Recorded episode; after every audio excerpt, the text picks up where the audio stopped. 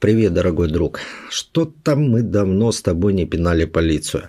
Но сделаем это, как всегда, по делу и только по факту. Сегодня я, наверное, не буду записывать долгое вступление, перейду сразу к делу, но кроме как... поблагодарю за поддержку, за финансовую поддержку, за то, что вы проявляете активность на канале. В общем, спасибо вам всем. Первая история, как и вторая история, это нашумевшие истории. Я не люблю брать такие нашумевшие истории, но это скорее не разбор самих историй, а снятие пелены с того, как работает наша система, правоохранительная система, как власть работает, ну и тому подобное. Я хочу, чтобы зритель не смаковал сами истории, а задумался над произошедшим и сделал выводы. Ведь, возможно, столкнувшись с аналогичной проблемой, он уже будет знать, как действовать, чтобы избежать таких трагических последствий. В своих видео я стараюсь не советовать, ибо истории разные, подходы могут быть разными, люди разные, поэтому я прошу просто задуматься, ведь такое может случиться практически с каждым. Такие проблемы существуют и в других странах, но... мне ближе моя страна, поэтому я покопаюсь в своей стране. Поехали. 23-летняя Вера Пехтелева 14 января решила расстаться со своим парнем Владиславом Канюс и поехала к нему в общежитие, дабы забрать свои вещи. Ночью соседи услышали крики из квартиры и зов о помощи. Они начали звонить в 112, сделали по меньшей мере 7 звонков с просьбой прислать наряд полиции. Но на вызов так никто и не приехал. Избиение продолжалось около 3 часов. За это время на место успели приехать брат Владислава и друг. И они вместе с соседями выломали железную дверь и проникли в квартиру. Но было уже поздно. К тому моменту девушка уже скончалась, а сам Владислав сидел в ванной с ножом и разговаривал сам с собой.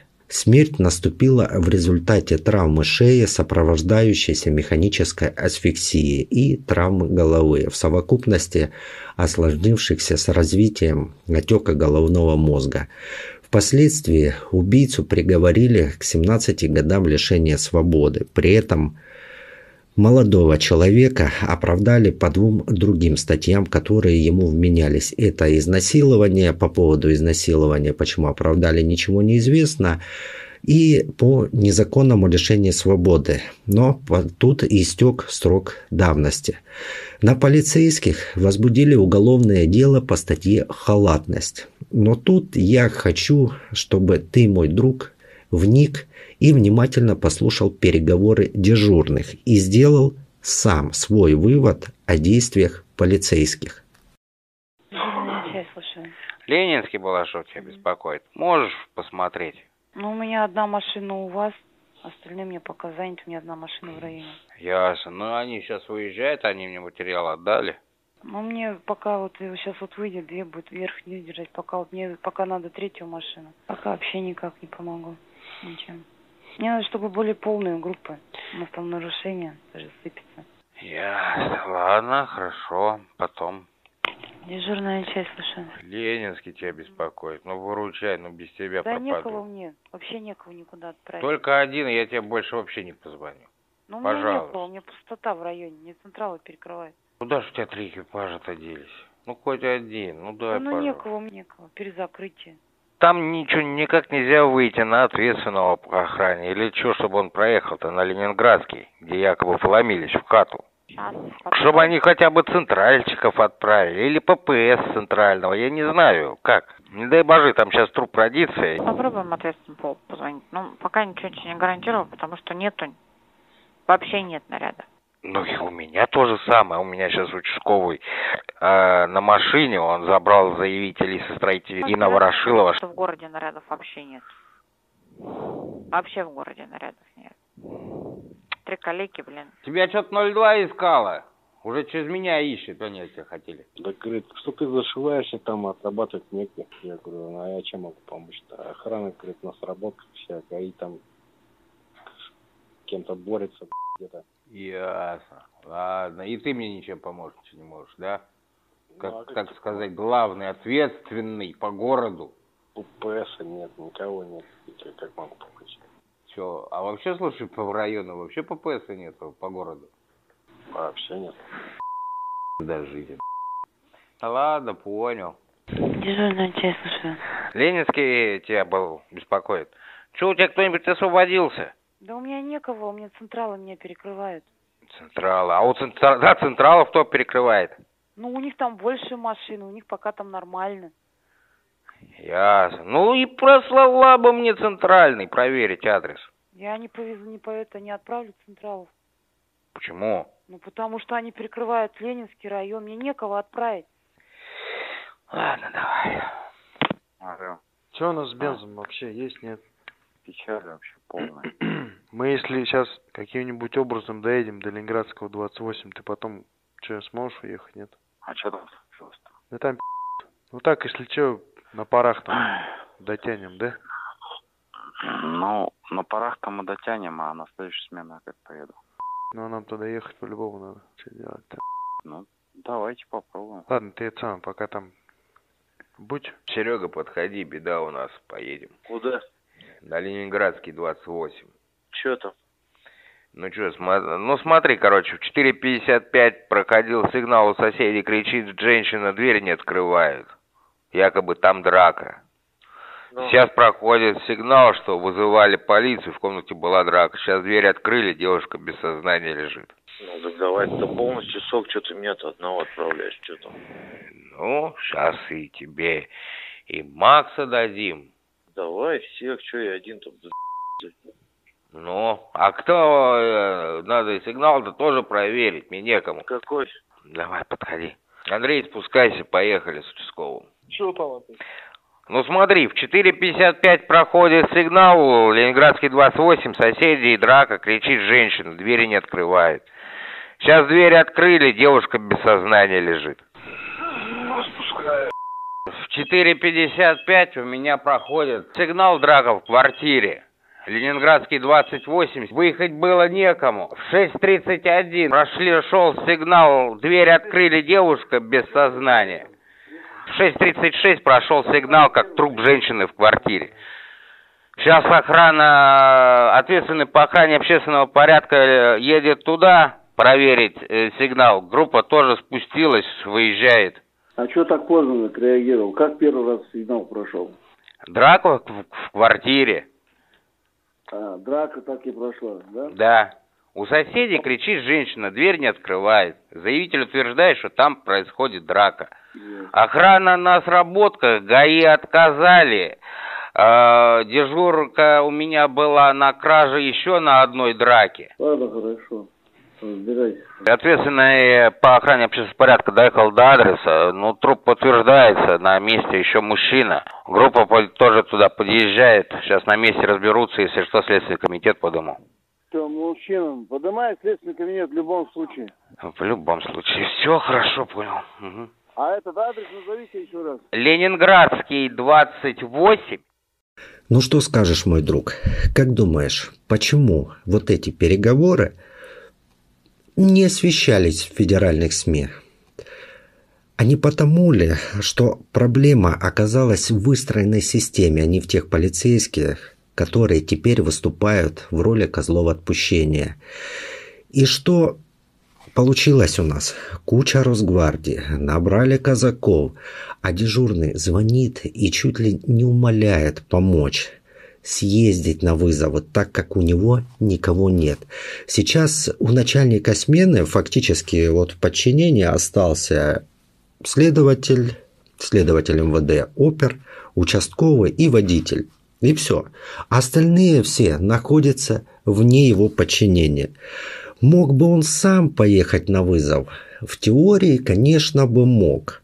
Но хорошо, если бы он предотвратил это убийство. А если бы просто проехался, а там была бы рядовая драка, либо еще хуже ложный вызов. Его бы начальство за это наизнанку вывернуло. За то, что он бросил рабочее место, за то, что он бросил оружейку.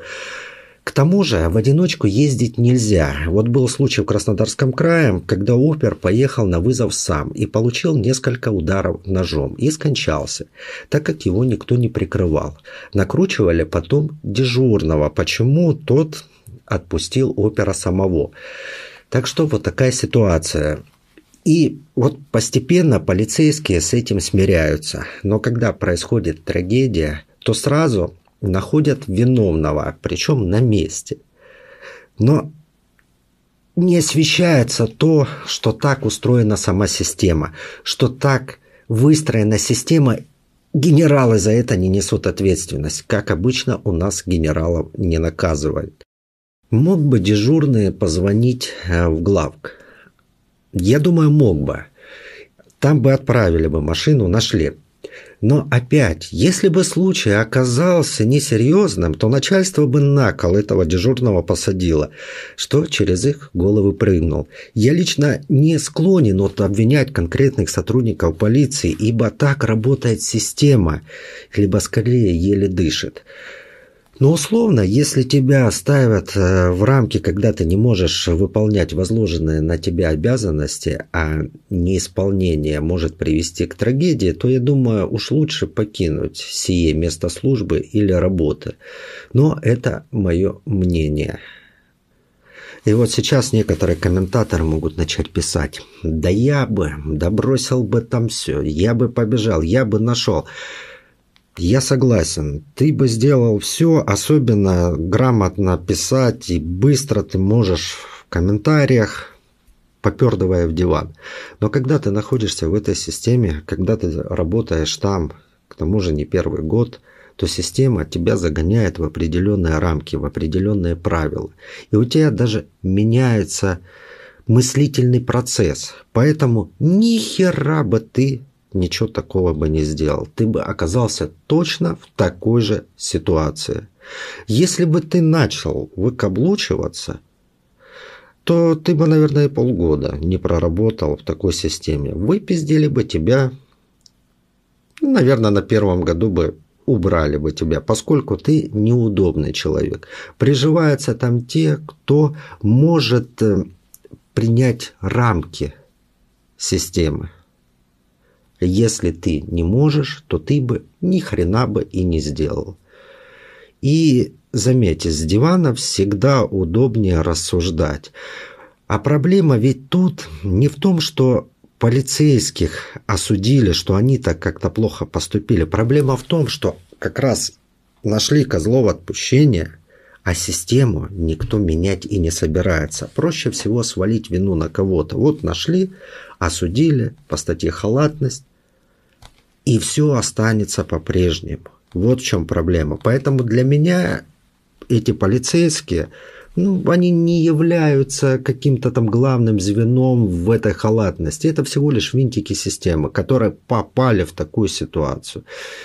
И тут я могу сказать, повториться, что если не можешь, не хочешь, лучше увольняться. А если ты принимаешь такие правила, то будь готов, что тебя рано или поздно просто сделают козлом отпущения. Кстати, хочу обратить внимание на сам этот Ленинский район. Вот что сообщает журналистам бывший сотрудник полиции. Нас люди ругают, что мы долго едем на вызов. Но не всем ведь объяснишь, что одновременно по 5-6 сигналов кидают в разных точках. А наряда всего 2, в лучшем случае 3. И на вызов каждый нужно приехать, опросить заявителя, установить нарушителя, опросить его, если есть повреждения, осмотреть его. Вот на что время тратится. Еще есть проблема нехватка нарядов. Людей не хватает катастрофически.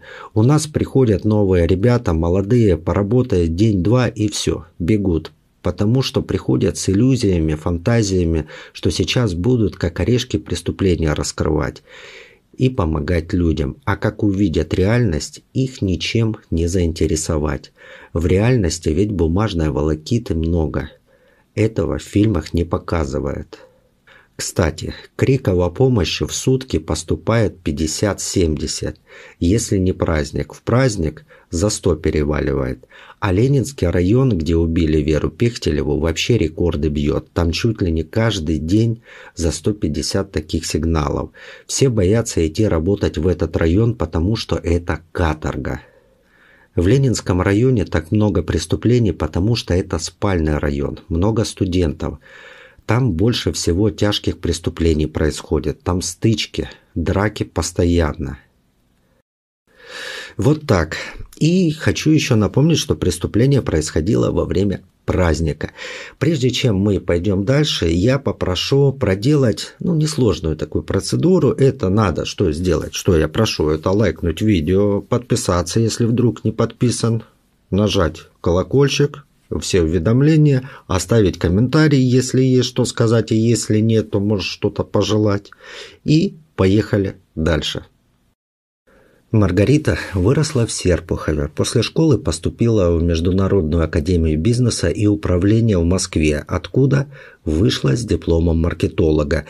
В родном городе Рита работала по профессии в газете, а так как она делала успехи, то быстро получила должность начальника отдела. В 2012 году девушка вышла замуж за возлюбленного Дмитрия Грачева. На кадрах со свадьбы жених и невеста выглядят счастливой парой, и поначалу все так и было. В 2013 году у них родился первенец, назвали его, как и отца, Дима, а еще через год Данила. Идеальная картинка начала рушиться тогда, когда Маргарита вышла из декрета. Ее карьера начала идти в гору, а это уже не нравилось ее мужу. И по итогу семейная жизнь начала носить лишь формальный характер. На самом деле супруги приходили с работы, еле ложились спать, и каждый занимался своими делами. Рита и Дмитрий практически перестали общаться, и даже за стол они садились отдельно. И Маргарита решила расторгнуть брак, но лишать детей отца не хотела. Думала, что все равно они их будут вместе воспитывать как любящие родители. И вот, подав заявление на расторжение брака, Маргарита столкнулась с тем, что супруг резко изменил свое поведение. Он начал оказывать знаки внимания, дарить цветы, приходить на работу, но чувств у женщины уже не было. И это злило супруга, и он начал прибегать к насилию. Последовали побои, он порвал документы, и это еще больше начало отталкивать женщину. Дмитрий не желал верить, что жена уходит как раз из-за его поведения, и поэтому он начал подозревать ее в измене. Мужчина начал выбрасывать ее косметику, выпытывать у нее признание и даже заставил пройти детектор лжи. Кстати, интересный прием, возьми, друг, на заметку. Если подозреваешь, то не изводи свою вторую половину, предложи сходить на полиграф. Может быть, сохранишь семейную жизнь. В конце 2017 года он посадил Маргариту в машину и вывез в лес, где топором отрубил ей кисти рук, нанеся не менее 10 ударов. По версии следствия, мотивом его действий стала ревность. Он был убежден, что его жена изменяет ему, и требовал от нее признаться. Грачев заранее подготовился к преступлению, купил пластиковые хомуты, топор, а также жгуты, бинт, йод. И, отрубив жене кисти рук, Грачев обработал раны, чтобы она не истекала кровью, перетянул руки жгутами, а затем отвез ее к больнице. Мужчина затащил окровавленную девушку в отделение больницы. В области правой кисти у нее было просто кровавое месиво, левая кисть отсутствовала вовсе, руки выше запястья были перетянуты медицинскими жгутами. Он крикнул: «Пошевеливайтесь, видите, человек без рук, большая кровопотеря». Позвал медиков и быстро вышел. Девушка же, несмотря на травмы и болевой шок, еще находилась в сознании и продиктовала номер телефона матери. От увиденного растерялся даже бывалый медперсонал. Хирургу пришлось буквально подгонять медсестер. Снять белье через стянутые и искалеченные руки было невозможно. Бюстгальтер пришлось разрезать. Кроме рук кровоточила еще и левая нога. На ней были раны, нанесенные топором. Там наложили 4 шва. И девушка, наконец, отключилась. Началась операция по ампутации кистей рук и формированию 2 культей. А Дмитрий Грачев, как и запланировал, сразу из больницы поехал в полицию и сознался в том, что он сделал сотруднику дежурной части. Но тот охренел от услышанного и лишь отмахнулся от него и рекомендовал ему ехать домой и выспаться, пока он не навлек на себя какие-нибудь серьезные неприятности.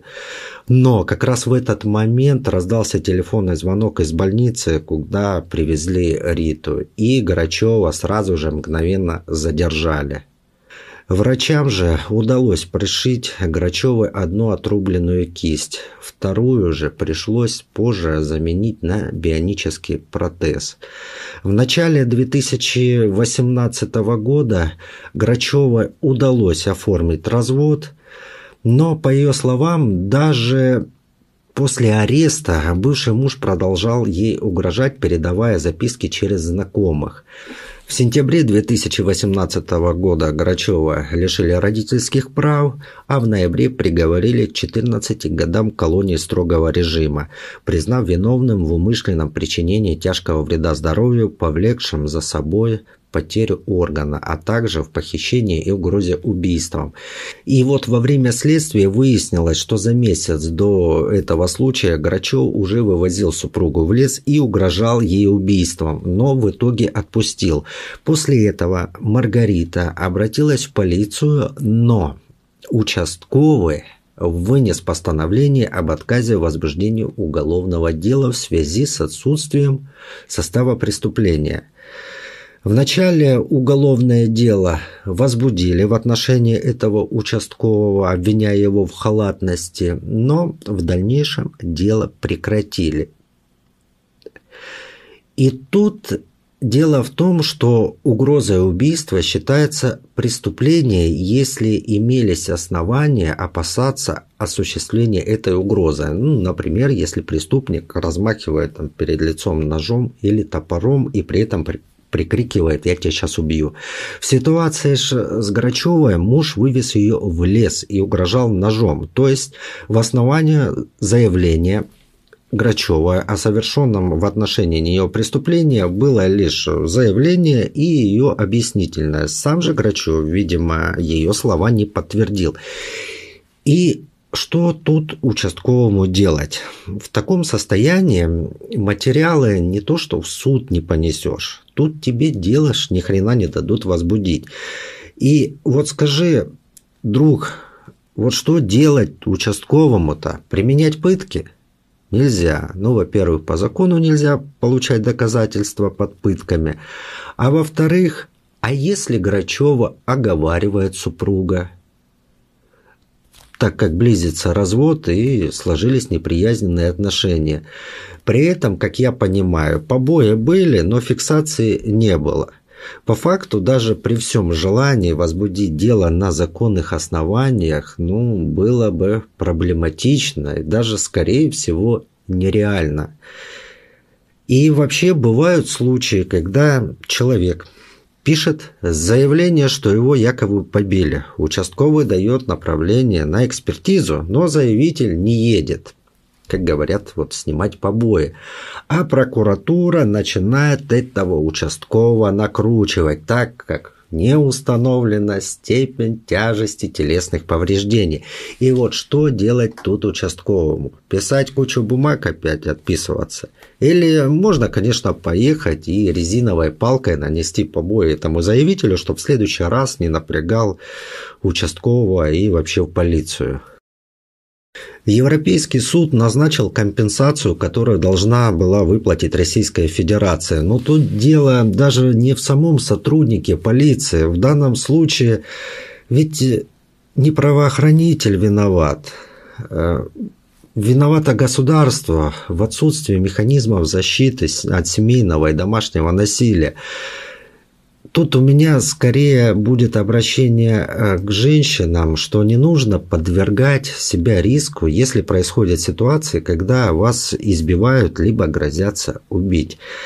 В данный момент в каждом регионе, как я знаю, существует кризисные центры помощи женщинам, где вам могут помочь с проживанием, поработать психологи могут и с вами, и с детьми. Также там имеются юристы, которые могут решить вам какие-то юридические вопросы.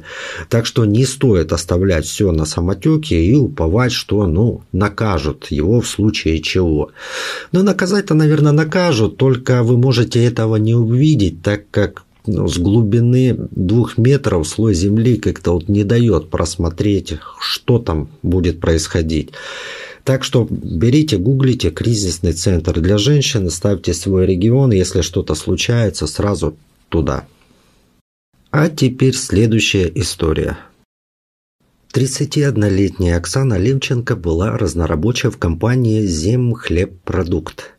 Работы в поселке было немного, но женщина работы никогда не боялась, трудилась.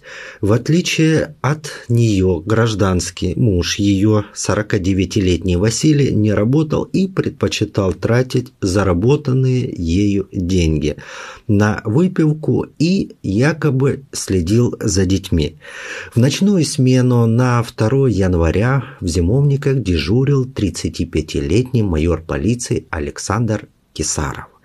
Около 21 часа 50 минут 1 января 2001 года в дежурную часть отдела полиции Зимовнического района поступил звонок 10-летней девочки, которая жаловалась на пьяного отчима, который несколько часов бьет ее маму, и умоляла спасти маму. В течение следующих 10 минут девочка перезванивала в полицию еще несколько раз. Но находившийся на другом конце майор не отреагировал на мольбы Насти. Кисаров работал в полиции с 2005 года и пробыл в должности дежурного с 2017 года и, согласно полицейской справке, имел достаточный опыт работы в органах. Тем не менее, на звонок испуганного ребенка он не отреагировал. На вызов в дом Левченко никто не выехал. Как позже пояснил сам майор, он не поверил словам школьницы и решил, что в новогодний праздник ребенок просто балуется. Через несколько часов Василий Кичигин убил мать девочки, и после убийства Кичигин завернул тело женщины в целлофановый пакет, обвязал металлической проволокой и отнес к старому пляжу, куда местные выводят животных на водопой. Там присыпал это все сухой травой, сухими ветками, листьями, недалеко от мусорных баков. После этого Кичигин объявил всем, что его жена пропала 1 января. Практически весь поселок начал искать, полицейские тоже начали искать. 10 дней велись поиски, а тем временем Василий Кичигин продолжал праздновать и пить. На 10-й день Кичигин протрезвел, видимо, закончилось бухло, и тогда он понял, что он натворил. И буквально за несколько минут до прихода к нему сотрудников полиции, которые уже знали, что произошло, он повесился. Тем самым гнида избежала полноценного наказания. И, казалось бы, почему девочка молчала все эти 10 дней? Да, наверное, потому что благодаря этому, майору, она больше не верила ни полиции, больше не верила взрослым. Также у девочки, безусловно, было сильнейшее эмоциональное потрясение, и она, скорее всего, просто отграничилась от внешнего мира.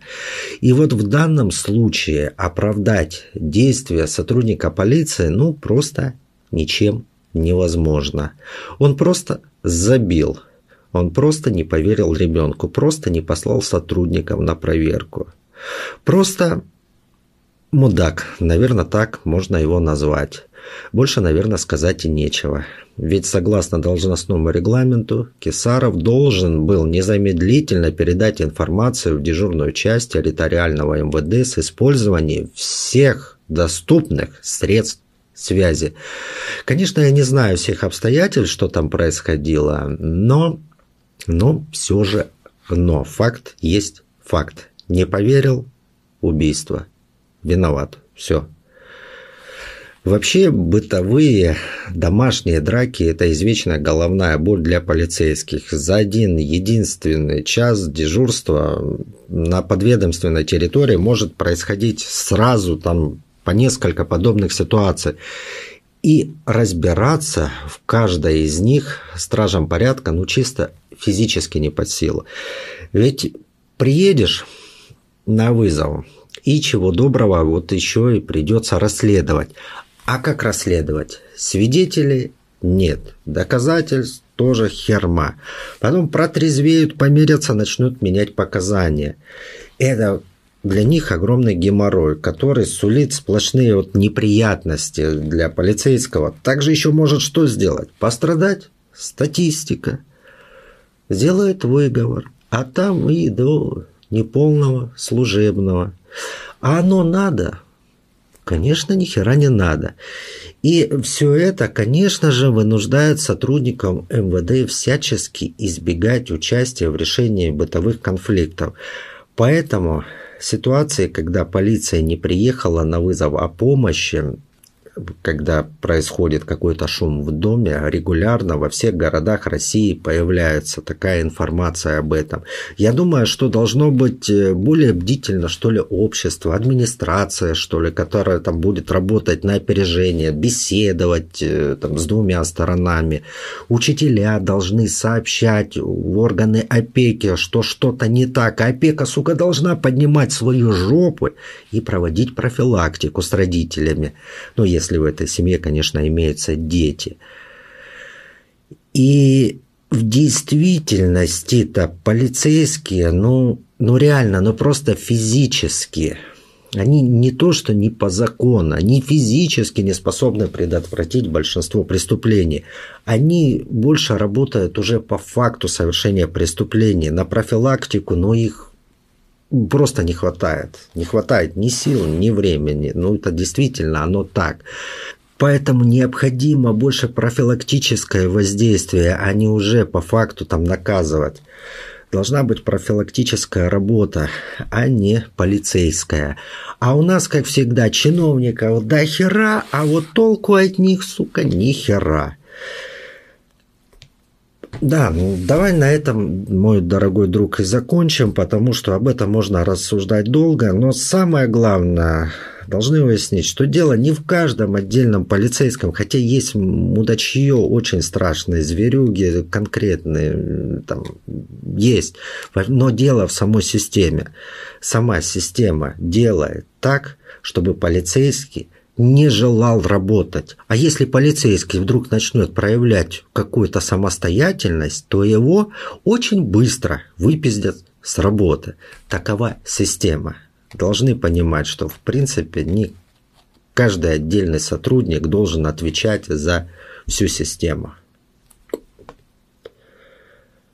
Все, давай на этом закончим. Как в кучу говна окунулся. Спасибо за все, спасибо за поддержку. Я думаю, скоро увидимся. Пока.